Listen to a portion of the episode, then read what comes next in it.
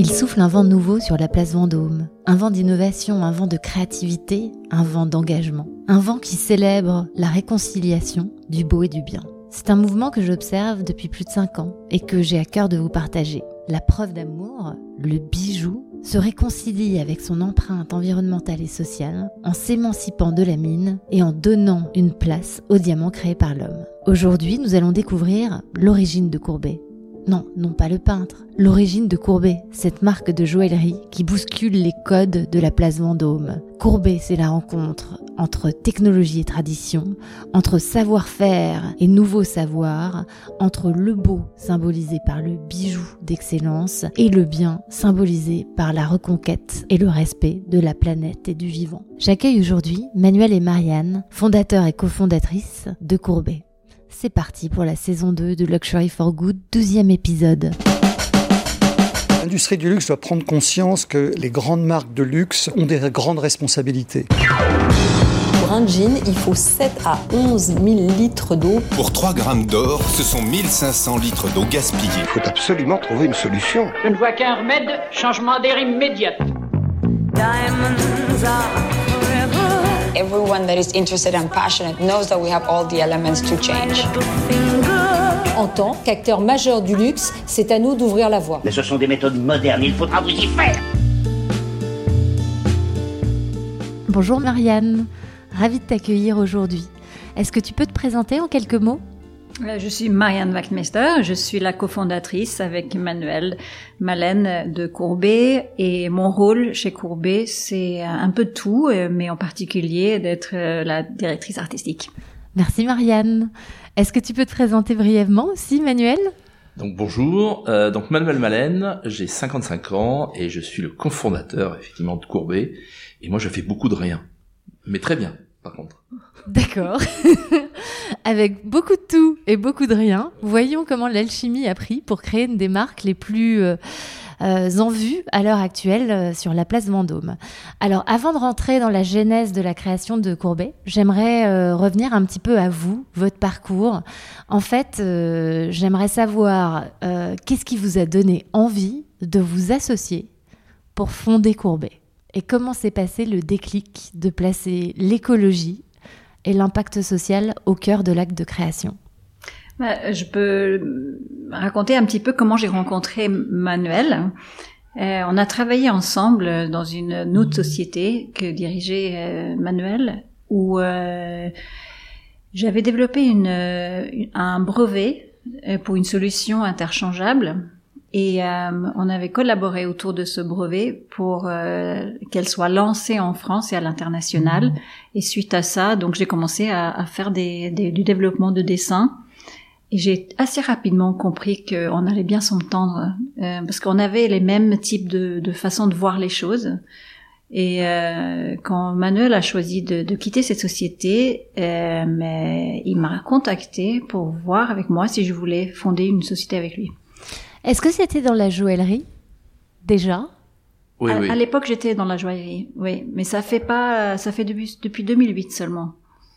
Avant ça, j'ai vraiment fait euh, autre chose. D'accord. Et cette autre chose, c'est?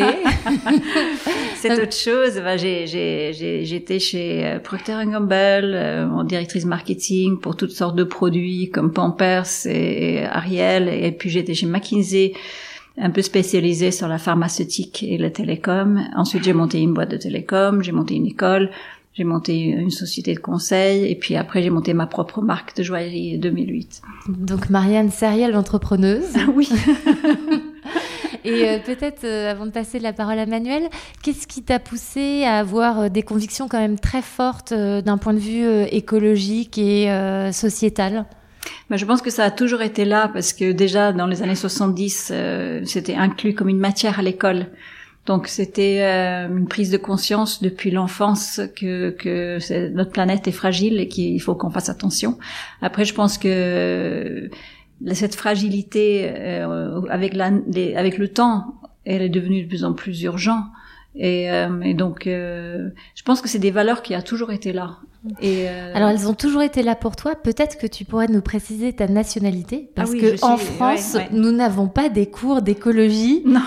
encore inclus dans le programme. Non, c'est, je suis suédoise, donc euh, ça, ça faisait partie de des, des, choses que faisait la Suède dans les années 70. Ils avaient euh, la dame des, des, dents qui venait avec du fluor et ils enseignaient euh, l'écologie à l'école.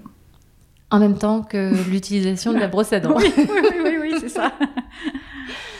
Emmanuel, pour toi, est-ce que tu peux nous raconter euh, ce qui t'a amené euh, à rencontrer Marianne et à fonder euh, Courbet?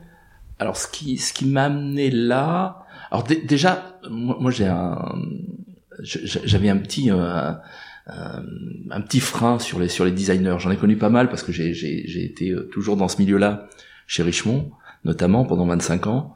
Euh, et, et, à vrai dire, designers, j'en ai vu quelques-uns et j'ai souvent été un peu effrayé parce que je les ai toujours trouvés euh, très proches des étoiles, mais très éloignés de la Terre. Et, euh, et quelque part, euh, ça me paraissait un peu compliqué. Et en fait, Marianne, c'est pas du tout le cas. Et Marianne, pour moi, c'est une exception parce que je trouve qu'elle a un talent fou, d'une part, et d'autre part, elle est toujours en remise en question. Et, et avec effectivement d'aller chercher des inspirations un peu partout. Il n'y a pas, il y a pas entre guillemets de consanguinité. Euh, elle reste pas dans son univers, elle va chercher ailleurs. Et puis elle est très humble par rapport à ses créations, à toujours à douter de si c'est bien, si c'est pas bien. Donc donc voilà, donc ça c'était déjà un truc assez euh, assez fantastique par rapport à ce que j'avais pu connaître, euh, ouais, vivre dans d'autres marques. Et je crois qu'elle a quand même réussi quelque chose d'assez surprenant par rapport à ton, ton discours, c'est qu'elle est allée chercher euh, les étoiles. Vous avez une collection qui s'appelle Céleste, si je ne me trompe, mais on en parlera après. non, non, mais c'est... Euh... Ouais, mais elle est allée chercher les étoiles, mais avec, euh, mais avec beaucoup de bon sens. Avec une conscience du beau et euh, une conscience de l'esthétique. Exactement. Et en fait, euh, l'idée d'aller la, la, la, chercher par rapport à ce projet, bah déjà un, c'est parce que j'avais j'avais découvert ce, ce diamant de laboratoire. On en parlera tout à l'heure, évidemment, parce qu'il est quand même la base constitutive de notre de notre marque. Euh, j'avais découvert ce, ce, ce truc-là. Et, euh, et en fait, quelque part, l'idée du bien, elle était relativement simple dans la joaillerie. Euh, l'or et les diamants sont les deux éléments principaux de la joaillerie. Si on arrive à trouver un or, et en l'occurrence on a un or recyclé qui provient des téléphones portables, ordinateurs d'un côté, et ces diamants de laboratoire, euh, ben, quelque part, une marque écologique, c'était jouable. Donc l'idée du bien, elle était relativement simple. Par contre, l'idée du beau, c'est un autre sujet. Et, euh, et finalement, quand euh, moi j'ai contacté Marianne, parce que pour moi c'était l'idée du beau, elle venait d'elle. Et, euh, et si on pouvait réconcilier le bien et le beau, bah, c'était gagné, on pouvait y aller, quoi, tout simplement. Et par le bien, euh, il y a euh, dans la définition que vous en avez quand on va sur votre site et qu'on regarde un petit peu les engagements qu'a pris Courbet. Il y a des engagements écologiques, des engagements sociaux. pour toi, Manuel, pourquoi c'était important d'avoir une meilleure gestion d'une empreinte environnementale et sociale? Alors, contrairement à Marianne, euh, parce que je suis français, donc effectivement l'écologie on l'a pas appris à l'école, ça c'est clair. Par contre, euh, ben, j'ai des enfants et à la limite l'écologie je l'ai plutôt vécu à travers leur regard à eux et peut-être un regard qui est au départ un peu culpabilisateur. Euh, pour être très très clair, c'est en gros vous vous saviez vous aviez rien fait. donc voilà, à partir du moment où on se rend compte qu'effectivement ça existe, c'est vrai, il faut bouger on avait une possibilité de le faire, allons-y quoi. Cette alternative elle est là, allons-y, à fond. En perdant la foi, les hommes ont perdu le sens du merveilleux. Excusez-moi, j'avoue que je suis un peu perdu, j'essaie de comprendre, mais... J'ai eu une révélation, une vision. C'est un déclic. Il y a eu comme un, bon mélange qui d'un coup a fait une sorte de révélation. Alors on voit que vous avez tous les deux eu différentes motivations pour aller euh, vers la création d'une marque euh, de joaillerie euh, écologique. comment est-ce que vous avez choisi le nom Courbet et comment ça s'est passé, l'acte de, de création de Courbet? Et puis vous avez commencé à nous donner quelques indices sur les choix matières que vous avez effectués. Alors, moi je vais parler pour Courbet, tu, tu pourras parler des éléments matière. Courbet, en fait, l'idée c'était de dire, euh, déjà, on, nous on est place Vendôme, on est au, 7 place Vendôme. L'idée c'était de dire, si on veut faire bouger les choses, il faut qu'on soit dans cette place incroyable, qui est, euh, qui est vraiment le centre de la joaillerie dans le monde, et, et, être là. Et ensuite, on voulait un nom français. La joaillerie, elle est française. Autant l'horlogerie peut être considérée comme suisse, la joaillerie, historiquement, elle est française. Et donc on voulait un nom français. Et on s'est dit, si on avait un nom français, en plus avec une connotation artistique, disruptive, formidable. Et en fait, très simplement, hein, On a cherché. Et en fait, avec un de mes collaborateurs, euh, lui a regardé les lettres de A à J, moi j'ai regardé les lettres de J jusqu'à la fin, et on a tout regardé. Les peintres, euh, les sculpteurs, les aventuriers, les archéologues, enfin bref, les romanciers. Et à un moment donné, il m'appelle, il me dit, Courbet, regarde Courbet. Alors je regarde, il me dit, je lui dis, mais pourquoi Il me dit, regarde, Gustave Courbet, l'origine du monde, ce tableau qui avait mis en émoi tout Paris, c'était un tableau que tu, ne pouvais pas présenter comme ça, il fallait qu'il soit caché derrière un autre tableau. C'est un tableau qu'on ne peut toujours pas mettre sur Facebook, il est encore disruptif aujourd'hui. Je dis ouais, ça c'est pas mal effectivement. Il me dit mais regarde, regarde sur Wikipédia, tu vas voir c'est incroyable. Et en fait, Gustave Courbet, ce que l'on sait moins, c'est qu'il est en 1871, il est communard euh, et haut placé dans la commune de Paris, et c'est lui qui fait déboulonner la colonne Vendôme. Donc il a fait tomber la colonne. Et il a fait tomber la colonne pour une bonne raison, en disant, je suis rue de la Paix, la première chose que je vois rue de la Paix, c'est une colonne à la gloire des guerres napoléoniennes. Non, ça, ça doit aller ailleurs, et là, on doit faire autre chose. Donc quelqu'un qui a voulu changer la place Vendôme pour une bonne raison, on trouvait ça super intéressant. Et ensuite, Marianne vous expliquera, parce que elle s'est emparée de Courbet dans les créations, et c'est, euh, c'était assez magique. Donc quelque part, c'était un, c'était un nom qui est devenu une évidence. Alors, comment ça s'est traduit dans la création, ce nom Courbet? Et ensuite dans les choix matières, euh, Marianne mais le nom de Courbet m'a bien servi parce que c'est en fait c'est assez difficile de, créer avec une feuille blanche. Donc euh, de se mettre un peu de contraintes, ça, stimule la créativité. Et, euh, et Courbet, bon, tout d'abord, ce qui est un peu sympa, c'est que ça fait penser à des courbes courbées. Et les deux premières lettres, c'est des courbes. Donc le C, c'est une courbe ouverte, le O, c'est une courbe fermée. Et en les mettant ensemble, euh, collés l'un avec l'autre, ce qu'on voyait, enfin ce que je voyais très vite, c'était euh, une lune et, un soleil. Donc l'éclipse est devenu le, premier symbole qui, qui m'a inspiré. Et euh, la première collection qui s'appelle Eclipse, elle est justement inspirée avec des motifs de d'éclipse qui fait le tour du poignet pour pour le jonc dans la collection. Les autres collections, euh, donc Céleste, c'est la même chose. Euh, ensuite, il y a une collection qui s'appelle Co, où j'ai carrément euh, simplement vu le C et le O dans, dans l'éclipse.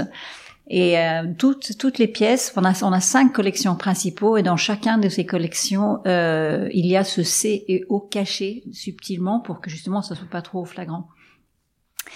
Et pour les matières, ben, pour nous, c'était depuis le départ l'or et les diamants. Et donc pour chacun de ces matières, on a trouvé la version écologique euh, sans faire aucun euh, compromis sur la qualité, avec euh, l'or recyclé, traçable, 18 carats, et, et puis les diamants de laboratoire.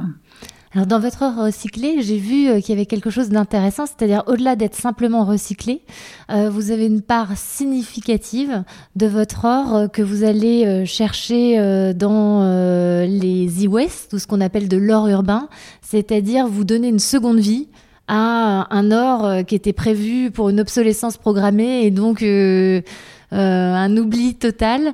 Est-ce que pourquoi cet or a plus d'impact? Peut-être tu veux nous dire quelques mots sur le choix de. Bah, c'est-à-dire que tout d'abord, on avait choisi l'or recyclé parce que plus de la moitié de l'or a déjà été extrait. Et ce qui a déjà été extrait, ça peut circuler et servir à plus de 70 ans de, de besoins toute industrie confondue. Mais en particulier, ce qu'on voulait, c'était être sûr que l'or a déjà servi, que ce ne soit pas simplement des déchets d'atelier qui soient au fait de l'or neuf, Et pour être sûr que l'or est déjà servi, euh, on a voulu avoir euh, de l'or euh, venant de déchets industriels et de déchets électroniques, justement de mines urbaines où on travaille avec un fournisseur euh, qui est très compétent, qui recycle mais tout, tout, tout, tout, non seulement l'or, mais, mais tous les autres alliages, les plastiques qui entourent les cartes graphiques, euh, et, les bains dans lesquels ils sont obligés de tremper les alliages pour séparer l'or des, des restes des métaux, tout est recyclé. Marianne, la question que je voulais peut-être euh, éclaircir, parce que tous nos auditeurs ne sont peut-être pas conscients, que l'extraction aurifère a des impacts négatifs d'un point de vue écologique. Est-ce que tu pourrais juste en quelques mots résumer euh, ce pourquoi un or recyclé a un meilleur impact euh, qu'un or euh, minier? L'or recyclé ne nécessite pas d'action minière. Donc, en fait, on, évite simplement de refaire ce qui a déjà été fait avec les, les mines d'or aujourd'hui qui souvent utilisent du mercure et puis les conditions de travail qui ne sont pas forcément euh, très éthiques. Et c'est, il n'y a pas de raison de, d'aller chercher du nouveau or quand il y en a déjà au-dessus de la terre. D'accord, donc ça c'est le choix que vous avez fait sur l'or. Donc on voit un or qui a un impact euh, plus positif euh, sur la planète. Au niveau euh, des pierres et notamment des diamants, quels ont été vos choix? Alors le choix, le choix il était relativement simple. c'est ce diamant de laboratoire, ce diamant créé par l'homme. En fait, moi je l'ai, découvert il y a, il y a maintenant 6-7 ans. Euh, j'ai été accompagné d'un artisan qui depuis trois générations travaille pour la place Vendôme et qui m'a euh, qui m'a emmené chez un diamantaire en Anvers euh, voir euh, voir justement ce diamantaire qui était spécialisé dans les diamants de, de laboratoire. Et, euh, et, en fait, avec mon, mon ami, à chaque fois qu'il prenait une pierre, il était subjugué en disant mais c'est la même chose, c'est incroyable, je l'ai testé, c'est exactement la même chose. Alors tu dis c'est c'est la même chose, mais en même temps on l'appelle euh, diamant synthétique. Donc c'est un petit peu confusant quand même euh, dans le dans l'esprit du consommateur. Alors oui, oui, oui, oui, tu, tu as tout à fait raison. D'ailleurs le, le, le, problème synthétique et synthèse est un vrai sujet puisqu'aujourd'hui il est quasiment qu'en France ce terme-là. Euh, et sachant qu'en plus il n'y a aucune synthèse dans le processus de fabrication d'un diamant en laboratoire. La synthèse, c'est plusieurs éléments qu'on synthétise en un. Or, le diamant de laboratoire, c'est du carbone, qui vient du carbone sous une autre forme. Donc il n'y a aucune synthèse. Mais ça, c'est un élément que les lobbies aiment beaucoup, euh, ce terme synthèse, parce que justement, il met un petit peu le doute dans l'esprit, dans l'esprit des gens. Aux États-Unis, ailleurs, ça s'appelle lab grown diamond, man created diamond. Mais voilà, et c'est un diamant. Et en fait, c'est un diamant pourquoi? Parce que tout simplement, c'est la magie, la, la, la, magie de la nature que l'on a réussi à reproduire. Et c'est le génie humain qui va mettre le carbone dans les mêmes conditions qu'il y a des millions d'années sous Terre. Et quand on le met dans les mêmes conditions, eh bien, magie de la nature, ça se cristallise et ça devient un diamant. Et quand on fait du diamant en laboratoire, il faut savoir qu'on le fait avec la même incertitude de résultat que la nature. Ça peut être très beau, mais ça peut être très vilain. Donc, euh, donc voilà, donc c'est euh, euh, c'est un diamant qui pour nous avait toutes les qualités possibles parce qu'il faut savoir que l'extraction, tu parlais tout à l'heure de l'extraction de l'or, l'extraction du diamant, allez sur internet quoi tapez mine de diamant image et vous comprendrez quel est le problème. Euh, pour, euh, pour trouver un diamant de 1 carat, 1 carat c'est 0,2 grammes. On va jusqu'à extraire 250 tonnes de minerai. 250 tonnes de minerai, c'est le poids de trois avions. Regardez les images. Et, voilà, c'est à la limite, malheureusement, c'est notre plus belle pub. Mais, euh, mais, mais voilà, on a cette alternative, elle est formidable, allons-y.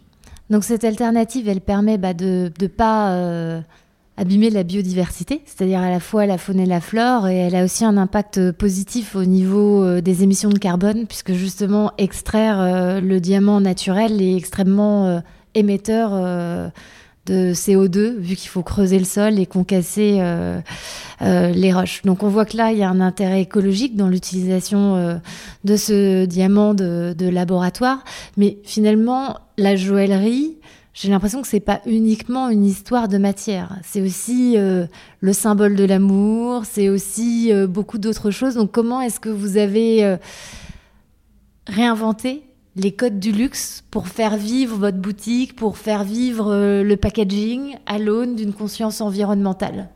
Bah, quand on a lancé Courbet, c'est vraiment avec un esprit du nouveau luxe.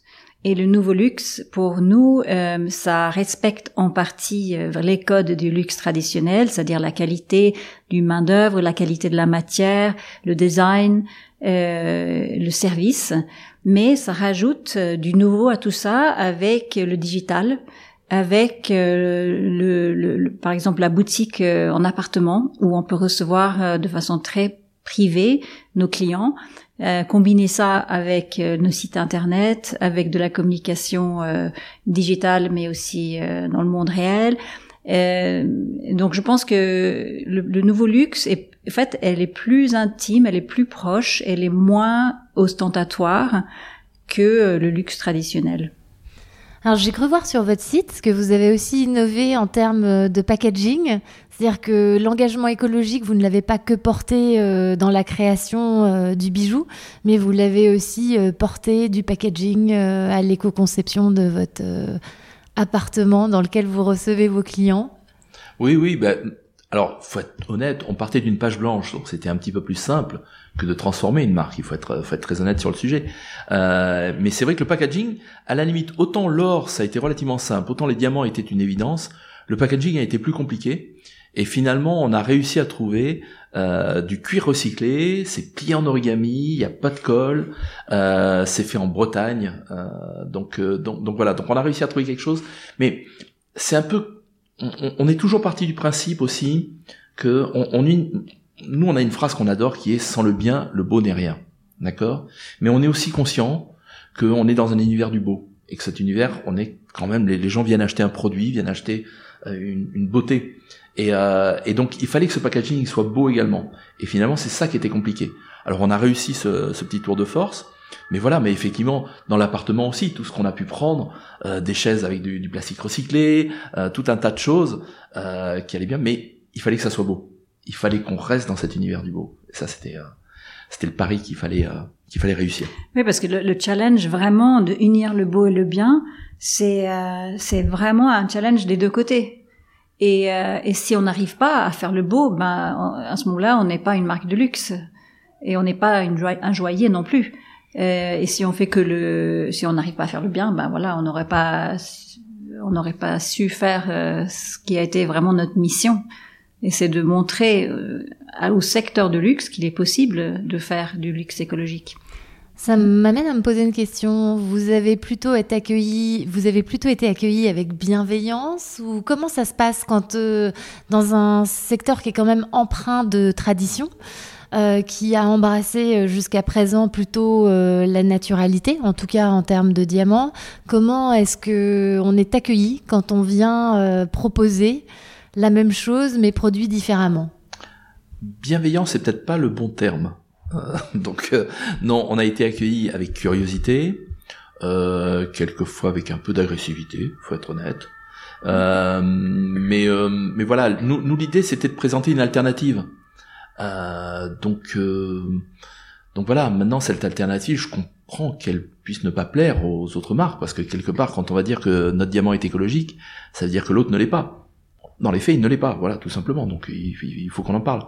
Donc voilà. Alors après, il y a il y a des marques qui nous ont regardé avec euh, beaucoup d'intérêt. Et d'ailleurs, on a une très grande marque de la place qui est dans notre, euh, on a la chance d'avoir dans notre capitale. J'ai cru voir ça dans la presse. Euh, bon, je crois voilà, que ça commence par un C, si et, je me trompe pas. ça, et ça, ça finit par un L. Donc voilà. Mais euh, mais donc ils, nous accompagnent, ils, ils, regardent. De toute façon, ce, ce mouvement-là, j'ai envie de dire, pourquoi l'écologie, qui est dans tout, tous les domaines, d'accord, que ce soit l'agriculture, que ce soit les transports, etc. Pourquoi le luxe en serait exempté?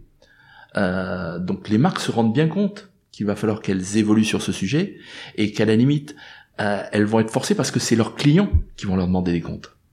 Et, euh, et donc voilà, donc nous, on, on, représente un peu cette alternative-là en respectant, comme le disait Marianne, les conditions de la place Vendôme. C'est-à-dire que nos diamants, c'est les plus belles couleurs de diamants qui existent au monde. C'est du D, du E, du F. Euh, notre or, c'est du 18 carats. Nos artisans, c'est les mêmes qui travaillent pour la place Vendôme. Il y a un vrai savoir-faire. Et il y a de la création et de la créativité. Ça m'amène à vous poser une question. Euh, c'est vrai que on connaît un petit peu le monde du diamant naturel parce qu'on y a été euh, peut-être plus familiarisé. Euh, est-ce qu'il y a des certificats aussi sur les diamants de laboratoire? Et est-ce que chaque diamant de laboratoire se vaut ou est-ce qu'il peut y avoir des garanties qui permettent que ces diamants aient peut-être un peu plus d'impact environnemental et social dans leur acte de création?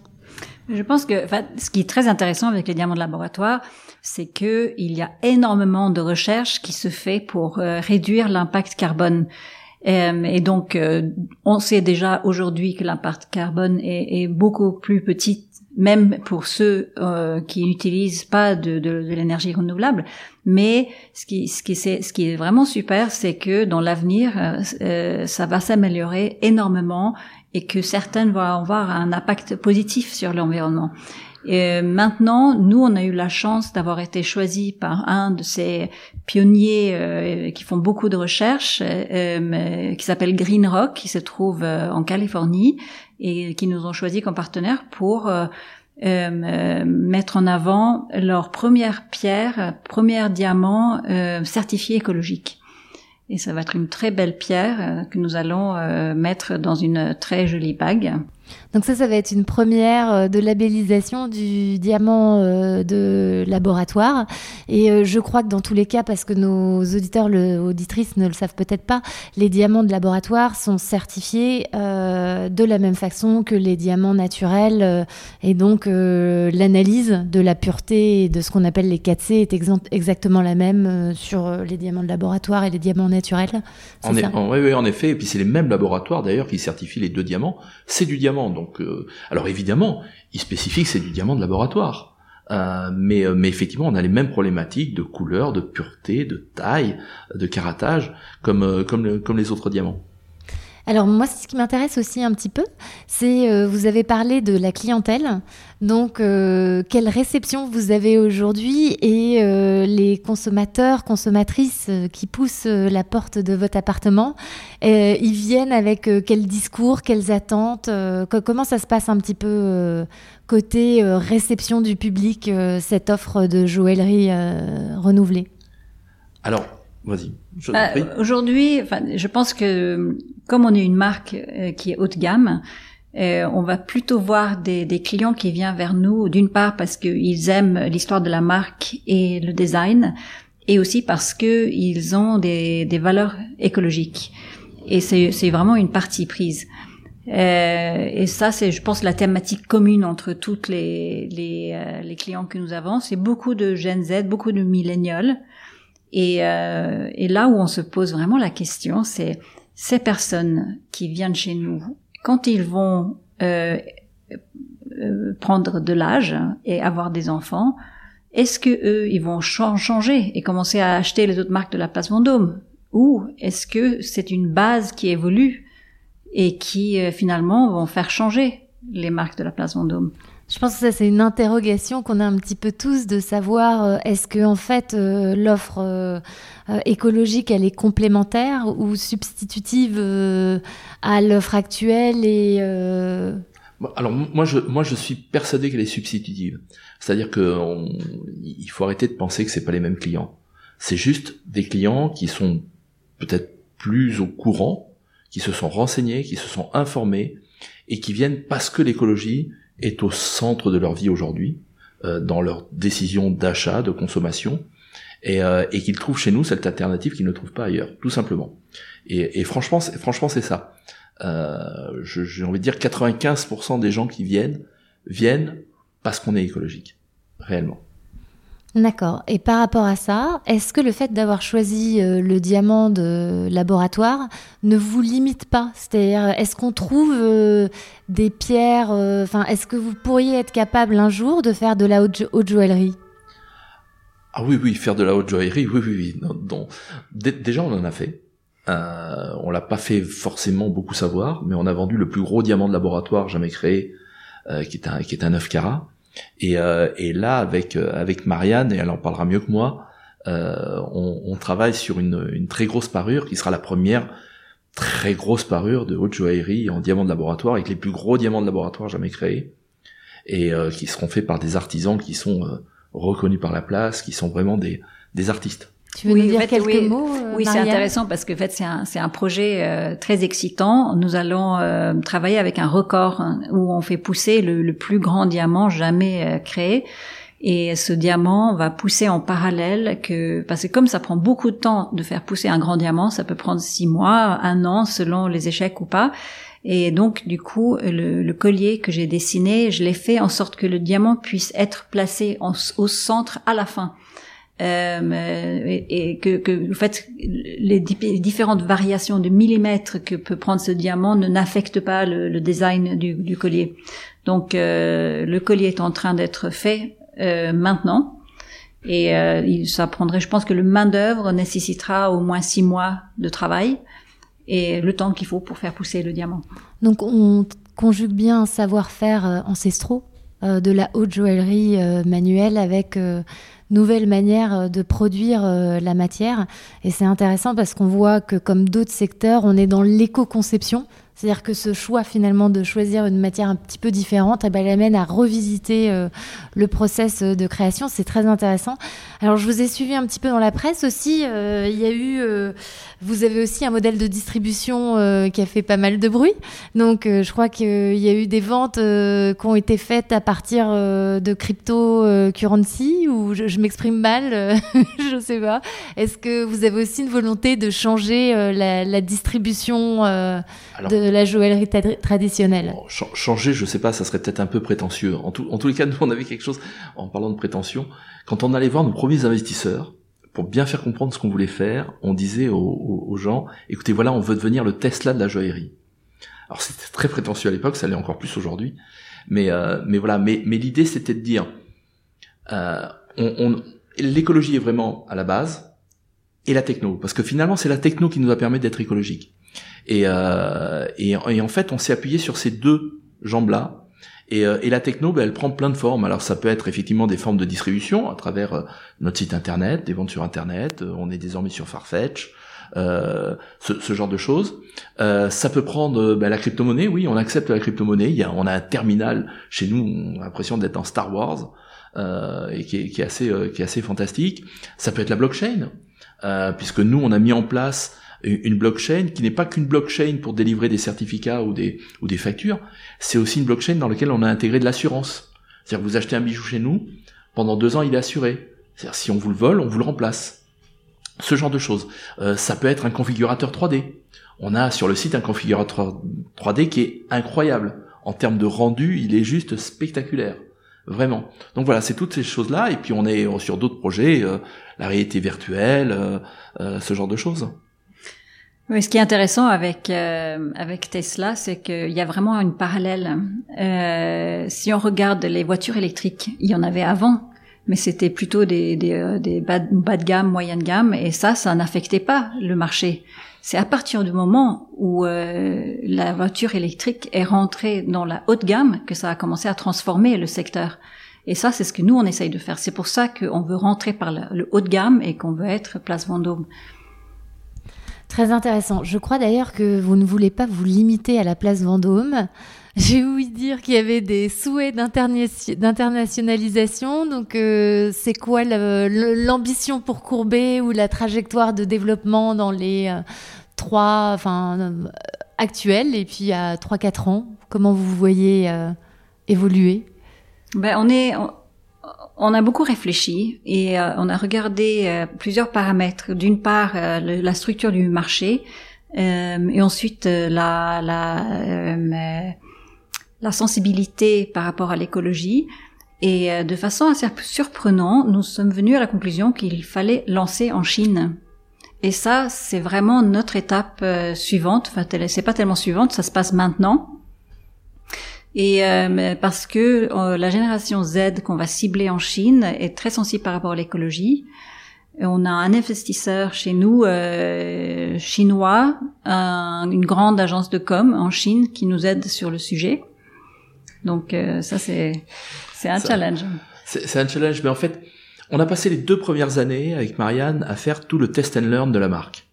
Euh, que ce soit sur les produits, sur le nom, sur la communication, sur notre manière de commercialiser, notre manière de recevoir les clients, etc., etc. Et au bout de ces deux ans, on s'est dit ok, on sait ce qu'on a bien fait, ce qu'on a mal fait aussi, on va essayer de le corriger. Mais là maintenant, on peut aller au-delà et on peut s'exporter. Et, euh, et, effectivement, cette réflexion euh, qu'on a eue d'aller en Chine, au départ, on s'est dit de manière un peu naturelle, on s'est dit on va aller aux États-Unis, parce que le diamant, ce diamant de laboratoire, il a été créé là-bas. Et, euh, et là-bas, il y a ce côté très pragmatique des Américains. Euh, c'est la même chose, c'est écologique, en plus c'est un peu moins cher. Oh, j'y vais, je fonce.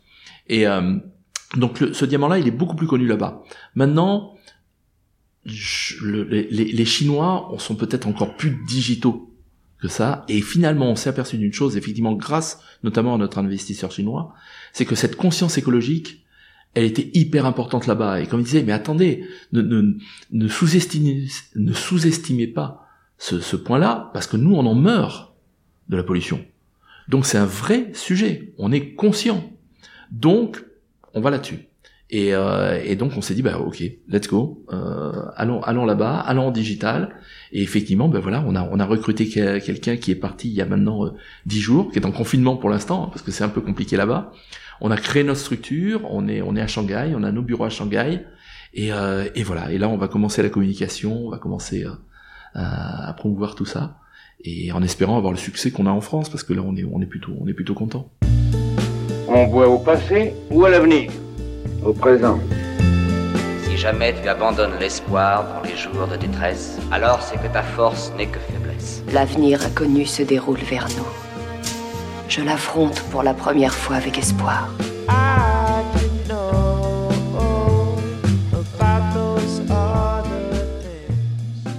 Alors on va vous suivre avec euh, attention. Il y a un dernier point sur lequel j'aurais aimé que vous vous exprimiez. Euh, c'est peut-être euh, de votre vision de cofondateur de Courbet. Comment est-ce que vous voyez l'évolution du luxe? Comment est-ce que vous voyez la notion de luxe durable prendre toute sa place dans la société actuelle? C'est quoi votre regard sur cette transformation et peut-être la nouvelle ligne que vous voulez, euh, ou la nouvelle frontière que vous voulez aller conquérir euh, votre développement ah, c'est difficile de répondre. C'est vraiment difficile. Euh, je pense que la réponse, ça va être une mélange entre un espoir et une vision. Et c'est, je pense que c'est, d'une part, la transformation, je pense, va être faite par les nouvelles marques qui arrivent sur le marché, parce que de se lancer sans bagage, ça permet quand même de vraiment euh, repenser le business model, la, la, collection et tout ce qui entoure tout ça, de façon à ce que ça soit éco-responsable. Euh, je sais et on sait tous que les grandes marques travaillent euh, derrière les coulisses à fond pour pour changer tout, pour que pour que ça soit plus écologique. Ils ne communiquent pas dessus parce que tant que tout n'y est pas, ils diront rien. Donc ça va changer, tout ça va changer. Euh, la prise de conscience euh, auprès des consommateurs euh, rend impossible aujourd'hui une marque qui n'a pas une ambition de changer. Donc, et pour nous, l'importance, ça va être. Enfin, je pense que d'ici deux trois ans, on veut être carbon neutral, et, et l'ambition après ça, c'est d'être carbone positive. Belle ambition en termes euh, d'impact écologique de, de, ne pas participer à ce réchauffement climatique. Et toi, Manuel, ta vision des, nouvelles frontières à conquérir ou de la définition d'un luxe durable? Non, la, vision, bah, je, la partage avec Marianne et, euh, et je pense que ça, va évoluer, ça, ça, évoluera plus vite, je pense qu'on ne, qu'on, ne le pense, et tant mieux, parce qu'on a besoin, il y a une vraie urgence. Euh, alors ok, le secteur du luxe, c'est pas celui qui va transformer euh, la, la, planète euh, en green, euh, évidemment, mais elle peut y participer. Puis je trouve qu'elle a un rôle d'exemplarité, et puis elle a aussi les marges qui permettent de bah, justement de transformer et d'avoir une transformation systémique de nos modèles de production. Et, et, en plus, la joaillerie, il y a quelque chose d'assez particulier. C'est la joaillerie marque les moments de la vie des gens. Alors que ça soit, nous on le voit, on vend énormément de bagues de fiançailles, de, de, de, de, choses pour des, des, des naissances, etc. Donc ça marque un rythme. Et je trouve que si on marque ce rythme-là, avec en plus un produit qui dit quelque part, qui, qui, qui, qui exprime ces valeurs-là, ça a encore plus de sens. Donc, euh, donc voilà. Et moi, j'aimerais parler d'un dernier truc. Alors, je sais que ça n'a rien à voir, mais c'est une collection dont on est super fier et dont on parle assez peu, qui s'appelle Let's Commit.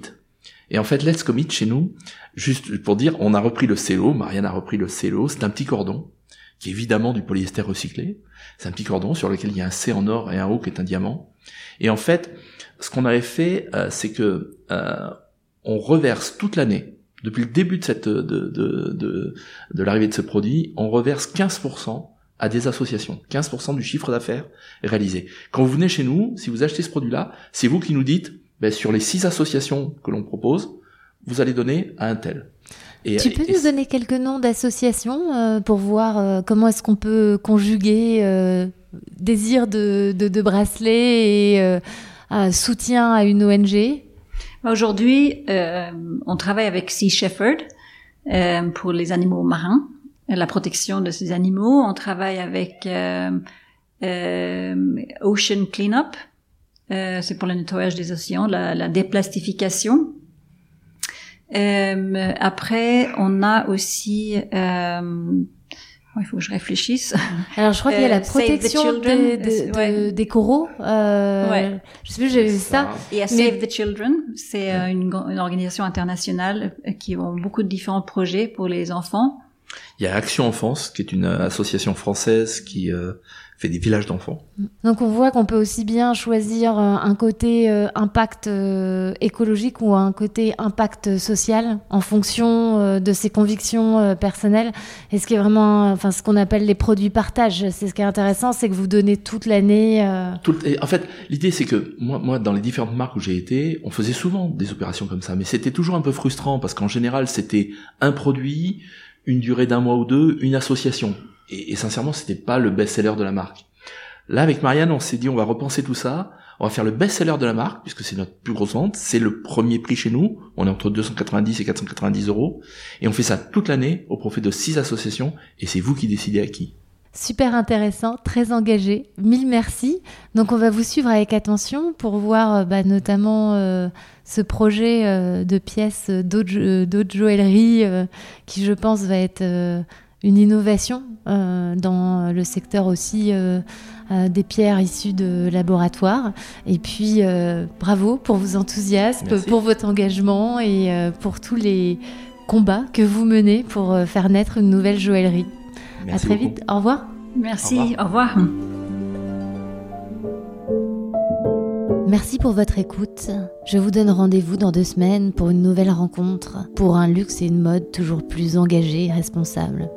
En attendant, si cet épisode vous a plu, n'hésitez pas à liker, partager et surtout à vous abonner. Si vous avez une histoire, un commentaire ou une réflexion à nous partager, contactez-nous sur les réseaux sociaux, Instagram ou LinkedIn. Si vous voulez en savoir plus et vous êtes des curieux inassouvis, vous pouvez aussi vous rendre sur notre site etiwork.com pour découvrir notre librairie qui recense tous les contenus qui vous permettent d'optimiser vos connaissances sur le sujet. À très vite!